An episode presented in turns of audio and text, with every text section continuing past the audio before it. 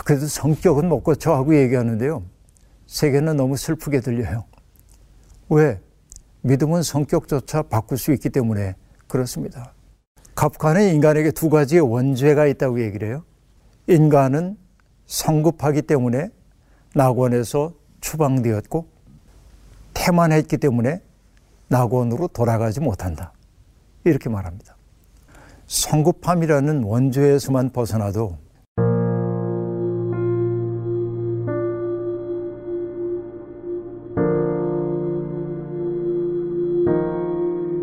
죄라고 하는 걸 이제 어떻게 규정하느냐에 따라서 성급함이 죄냐 아니냐는 문제에 답을 할 수 있겠는데 어, 흔히 사람들이 생각하기는 죄라고 하는 게 내가 하지 말아야 할 일을 하는 거 이런 것들을 죄라고 생각을 합니다. 도둑질을 했다든지 누굴 때렸다든지 거짓말을 했다든지 이런 것들이 죄라고 생각하지만은 그러나 내 마음속에서 나오고 있는 어떤 그 악의 나 누군가를 비방하는 말이나 이런 것들이 나오는 원뿌리로 갔을 때 겉으로 드러난 죄는 아니지만 죄의 뿌리가 되는 것들이 상당히 많이 있는데 때때로 성급함이라고 하는 게 우리를 죄로 나아가도록 하는 원점이 되기도 한다. 그런 의미에서 성급함이 죄란 말을 했던 건데요. 조금 얘기를 좀 해보자면 어, 인간은 언제나 남들과 더불어 사는 존재로 만들어졌습니다. 사이 존재라고 말하는 거죠. 사람 인의 사이 간자가 있으니까 인간은 그 간이라고 얘기하는 관계를 통하여 삶을 이어가는 존재라고 한 말이죠. 아, 이 간자가 들어가는 것이 인간의 삶의 기본적 조건이 되기도 합니다. 시간, 공간, 인간, 천지, 간, 이 간자가 들어간단 말이에요. 그래서 나와 어떤 사람이 좋은 관계를 유지할 때 우리가 뭐라고 얘기하죠? 사이가 좋다. 그 사이가 너무 멀지도 않고 너무 가깝지도 않을 때 사이가 좋은 것이거든요. 이 거리를 유지하는 문제가 대단히 어려워요. 인간들이 살 때. 그런데 생각해 보면 내가 누군가를 사랑한다고 얘기할 때 그 사랑이 거리를 좁혀주는 게 사실입니다. 그러나 거리가 완전히 없어져 버리는 순간 그건 사랑이 아니라 집착이 되기도 하죠.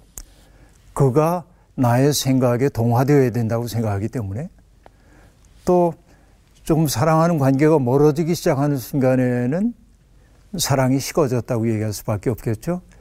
그가 어떤 일을 겪든 나의 아픔이 되지 않고 나의 기쁨이 되지 않는다면 사이가 멀어진 거라고 볼 수 있습니다. 그래서 노래 가운데 이런 노래 있잖아요. 나팔꽃도 어울리게 피었습니다. 라는 그 가사를 참 좋아해요. 어울린다. 이게 가만히 생각해 보면 적당한 거리를 가지고 있을 때 어울리는 거거든요. 너무 가깝지도 멀지도 않은. 그러나 인간 관계는 그런 사이좋음을 만들어내기가 대단히 어려운 게 사실입니다. 마틴 부버라고 하는 유대인 철학자는 나와 너라고 하는 책에서 인간이 사람들과 혹은 사물들과 맞는 관계를 두 가지로 얘기하죠. 나와 너의 관계가 있습니다. 이것은 아, 나의 외부에 있는 너를 인격적 존재로 존중해야 할 대상으로 바라보는 것입니다. 내가 너를 그렇게 바라볼 때 너 또한 나를 인격적으로 존중하는 마음으로 바라보겠죠. 이 속에는 이해와 사랑이 깃들여 있다고 볼 수 있습니다. 그러나 나와 그것과의 관계가 있어요. 달리 얘기하면 내 앞에 있는 타자를 나의 욕망 충족을 위한 도구로 삼는 순간 내 앞에 있는 사람은 존엄한 인격을 가진 사람이 아니라 물화된 존재, 사물화된 존재가 되는 거죠. 그것이 되는 거죠. 근데 내가 그 사람을 소외시킨 셈인데 도구화된 사람이 나를 바라볼 때 어떤 시선일까요? 똑같지 않을까요? 저 사람이 나를 수단으로 대하고 있다는 사실을 아는 순간 나에 대한 존중을 갖기가 어려울 겁니다. 그럼 이중의 소외가 나타납니다. 인간이 사라져버리고 말죠. 이게 우리가 살고 있는 세상의 어지러움이라는 생각이 들기도 합니다.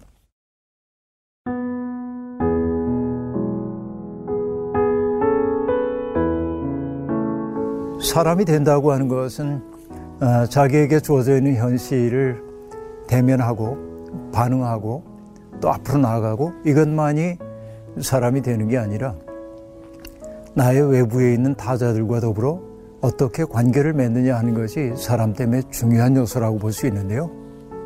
제가 좋아하는 아브라함 조수와 헤셀이라는 사람이 했던 말이 떠오릅니다. 사람은 누군가의 동료가 됨으로써 성숙해진다고 얘기합니다. 동료가 되기 위해 필요한 것은 뭘까요?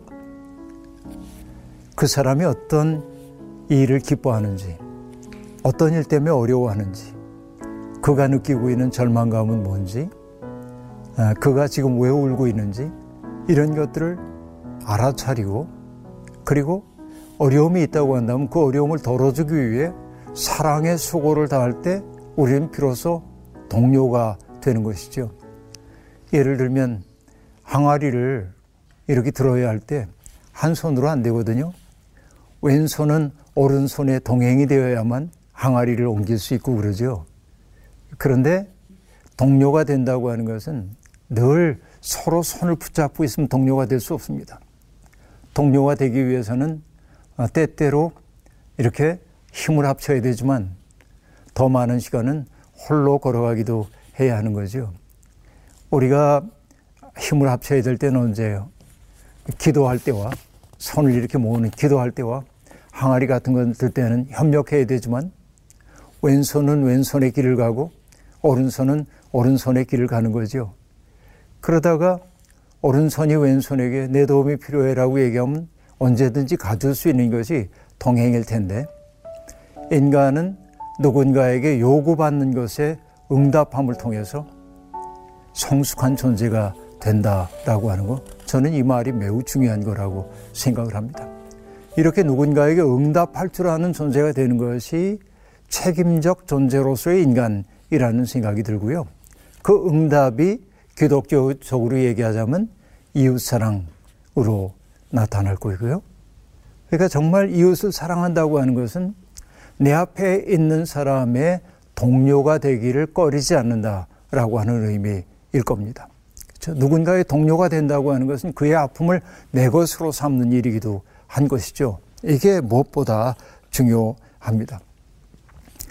아브라함 조수와 헬셀이 했던 얘기 가운데 제가 늘 명심하고 있는 말 또 하나가 있습니다. 인간이 절망을 피할 수 있는 유일한 길이 있다고 한다면 뭘까요? 내가 어떻게 하면 절망을 피할 수 있을까요? 헬셀은 이렇게 얘기합니다.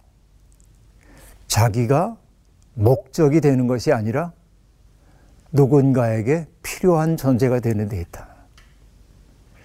사람은 어쩌면 밥만 먹고 사는 존재가 아니라 보람을 먹고 사는 존재인데 그 보람이라고 하는 것은 내가 누군가에게 필요한 존재가 되었다는 직감을 가질 때 보람을 느끼게 되거든요.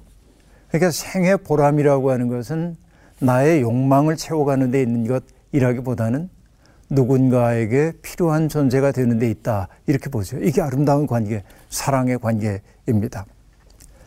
그러니까 어떻게 보면 타인은 내 앞에 서 있는 때때로 내 자유의 한계라고도 얘기할 수 있겠습니다. 나 좋을 대로 살지 못하는 거죠. 그래서 어떤 사람들은 타인은 내게 있어서 지옥이라고 얘기했는지도 모르겠어요. 왜냐하면 내 자유의 한계이기 때문에. 그러나 인간의 성숙함은 다른 이들과 티 없이 접촉을 맺을 수 있는 능력에서 나타난다. 이렇게 얘기할 수 있겠습니다. 우리는 때때로 타자들을 밀어내고 싶어요. 내 삶 속에서 거리를 유지해 라고 말하고 싶어요. 이기심을 보일 때도 있습니다. 시기하고 질투하기도 합니다. 이게 인간이죠. 때때로 우리들이 빈정거리기도 합니다. 어, 상처를 입고 내 앞에 오는 사람을 무뚝뚝하게 대할 때도 있습니다. 이런 것들이 세상을 점점 어지럽게 만든다고 얘기할 수 있겠죠.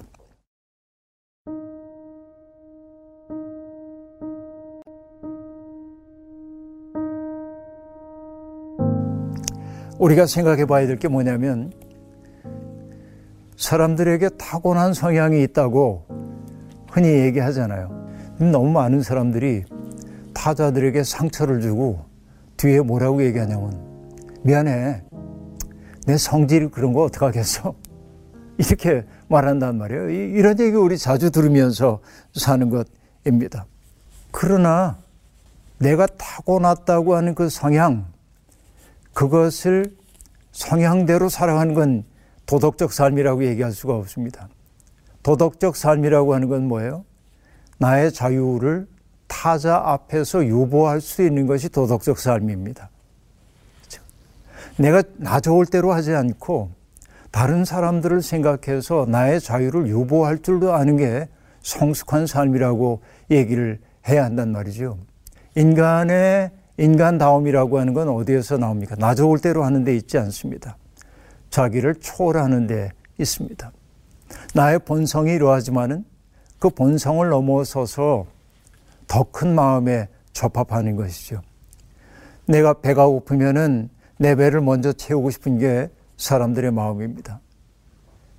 그러나 배고픈 다른 사람이 있는 것을 바라보면서 잠시 내가 먹으려던 그 마음을 내려놓고 그에게 음식을 줄 수 있는 게 사람다움이죠. 이게 인간다움이라고 얘기할 수 있겠습니다.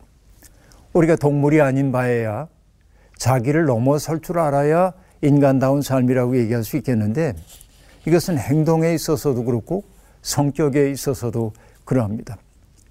우리는 어, 아주 거친 성격, 성미를 가지고 있을 수도 있지만은 타고난 성장이 그렇다는 그런 핑계로 타자들을 함부로 대하는 일이 용납될 수는 없다고 얘기를 할 수 있겠습니다. 그래서 우리는 신앙을 통해서 그걸 극복해 나가야 돼요. 많은 사람들이 얘기합니다.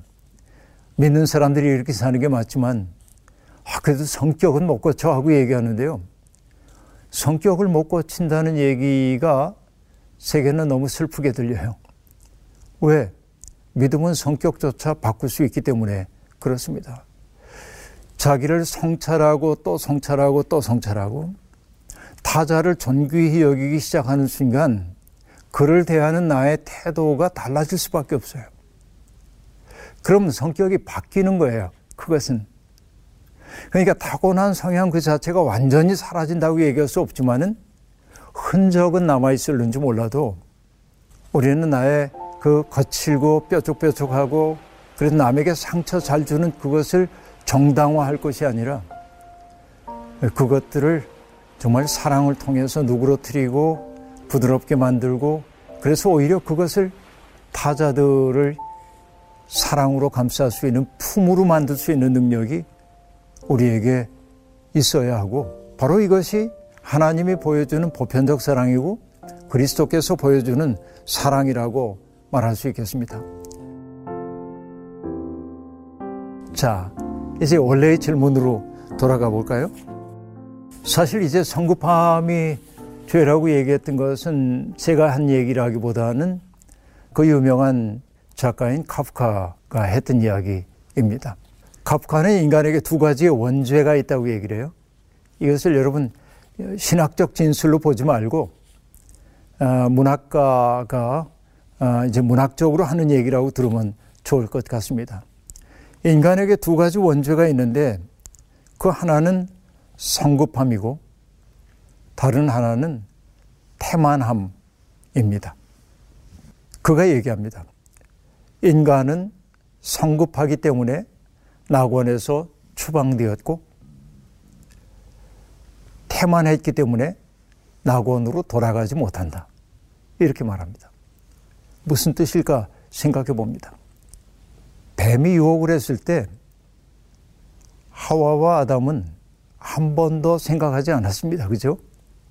그래서 어, 하비콕스라는 분이 썼던 책 제목도 뱀이 하는 대로 버려두지 말아라.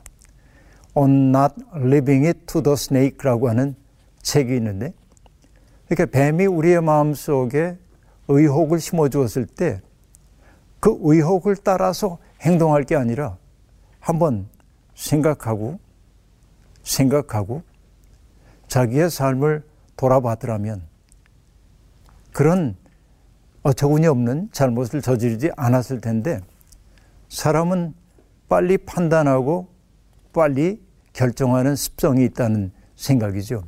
카프카는 그것 때문에 그런 인간의 성급함이 만들어 놓은 그 세계가 그가 살고 있었던 부조리한 세계의 원형적 모습으로 보았던 것으로 그렇게 보입니다. 그래서 성급함이란 어떤 것이죠? 시간을 앞당기려고 하는 욕망입니다. 시간의 향기가 없어요. 성급함 속에서는. 성급함이 시간을 앞당기려는 욕망이라고 한다면은 태만함이라고 하는 것은 시간을 느리게 만들고 싶어 하는 인간의 욕구라고도 얘기할 수 있겠습니다. 그런데 오늘 정말 삶의 속도가 얼마나 빨라졌는지 모릅니다. 삶은 속도전이 되어버리고 말았죠. 어떤 사람은 그렇게 얘기합니다. 파시스트적인 가속의 시간을 살고 있답니다. 세상의 모든 것들이 명멸하고 맙니다. 정보도 생산되고 폐기되는 그 간격이 너무 좁아졌습니다. 인간의 지식도 그러합니다. 그래서일까요?